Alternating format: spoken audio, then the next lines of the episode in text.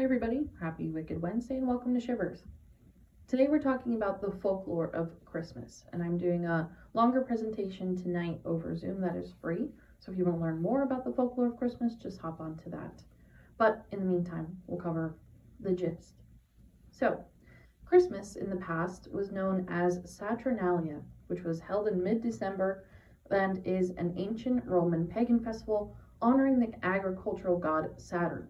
It was a week-long lawless celebration held between December seventeenth and the twenty-fifth, where no one could be prosecuted for killing, raping, theft, anything usually against the law.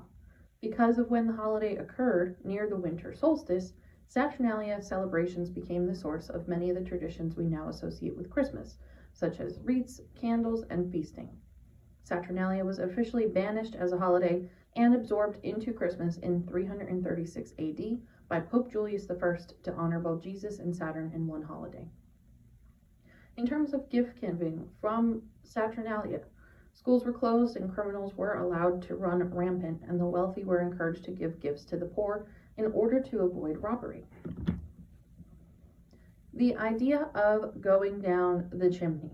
In Scottish and English legend, they tell of a tale of helpful household spirit that enters and exits homes at night through the chimney. In the Middle Ages, witches were also thought to pass into the homes through the chimney. In Greece, goblins were known to crawl into homes through the chimney and terrorize the families within. And in America, goblins slipped down chimneys and rewarded good children with oranges and punished naughty ones with a whip. These goblins would watch the families throughout the year and make their judgments on solstice.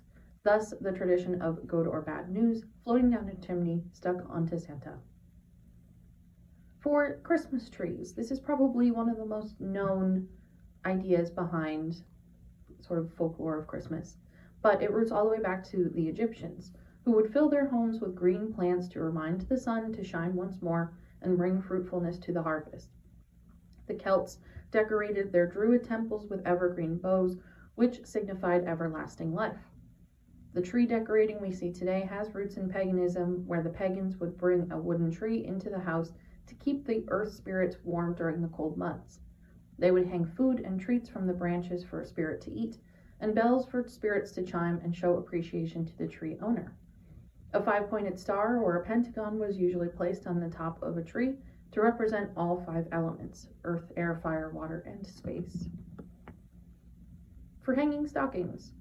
In the early eighteen hundreds, people would hang their socks and stockings over the fireplace to dry.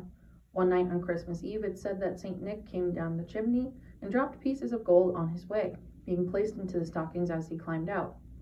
Since then, people of all ages have been hanging stockings for Saint Nick in hope that he'll slip in some gold. For Christmas caroling, after doing a lot of research, this is, I think, what surprises me the most. But carolers were traditionally poor or homeless townsfolk, targeting houses that seemed to have a lot of food. People would distract the owners and sing to them, while other members of the group would break into the homes and steal. Don't answer the door for Christmas carolers. For the mistletoe. The mistletoe is considered to be a highly sacred plant involved in several pagan rituals. In the Roman world, mistletoe honored the god Saturn. To keep him happy, they would perform fertility rituals underneath sprigs of mistletoe. In the world of the Druids, mistletoe symbolizes peace and joy. In times of war, if enemies were to meet underneath woodland mistletoe, then they would drop their weapons and form a truce until the next day. Basically, plant of peace. The idea of red and green. Holly plants were the major plants for the season, and the Celts believed that the holly plant brought rebirth and renewal into any places that housed the plant. Thus, people began decorating their homes with holly, decking the halls, and red and green items to simulate the plant. Moving on to elves. In Scandinavian and Germanic folklore, Yule Lads or elves were gnomes with magical powers to protect homes from evil spirits during the solstice time. They also used their magical powers to pull pranks on bad people, such as giving them hiccups and bad dreams. It was also believed that if you placed a bowl of porridge in front of your door at night, you'd avoid being the victim of the elves' pranks, hence the tradition of leaving food out on Christmas Eve, since Santa himself is also technically an elf. They visit homes from December twelfth to the twenty-fourth to leave presents and play pranks, hence the twelve days of Christmas. In Iceland today, they believe in thirteen Yule Lads that still rule their holiday season. Each Yule Lad has its own personal prank, which is represented by each of their names. Many festivals in Iceland show photos and craft snowmen in the shape of the Yule Lads to honor the tradition. If you look them up just on Google, they're really cute. For Santa. So, Santa, Saint Nick, we've heard of both. Saint Nicholas was an actual living person. He was a monk who traveled from town to town, dispersing his wealth to children and those in need. After his death, the townsfolk honored and celebrated him on December sixth each year by giving gifts and toys to celebration in his name. In seventeen seventy, a Dutch family immigrated to America and brought their celebratory traditions with them and a wood carving of Saint Nicholas as a round, white-haired man, spreading Sinterklaas, Saint Nicholas in Dutch, translated directly to English as Santa Claus, to Americans. In eighteen twenty-two, the well-known tale, "'Twas the Night Before Christmas," was written, giving, ma giving magical powers to the Santa figure, flying with reindeer and going down the chimney. In eighteen forty, the first commercialized Santa was created and displayed at a shopping mall in Philadelphia, bringing people from all over to see the character while also being encouraged to do some shopping. It wasn't until nineteen forty that the story of Rudolph was born, taking the story of reindeer and accounting for a need for light. Thus, Christmas we know today was truly born. And what we've all been waiting for, Krampus. I have a sign outside of my house that is "Merry Krampus." You don't necessarily want to celebrate Krampus, but it brings some spookiness to the season. So, Saint Nicholas was said to have a counterpart, a creature named Krampus, a half-man, half-goat creature whose lore was born in Austria as the result of a paganistic practice on the solstice, bringing him to earth from hell. On the night of December fifth, the day before Santa, or Saint Nick's Day, good children would receive presents from Saint Nick and bad children would get snatched by Krampus, waking on December sixth to find goodies or find themselves in hell.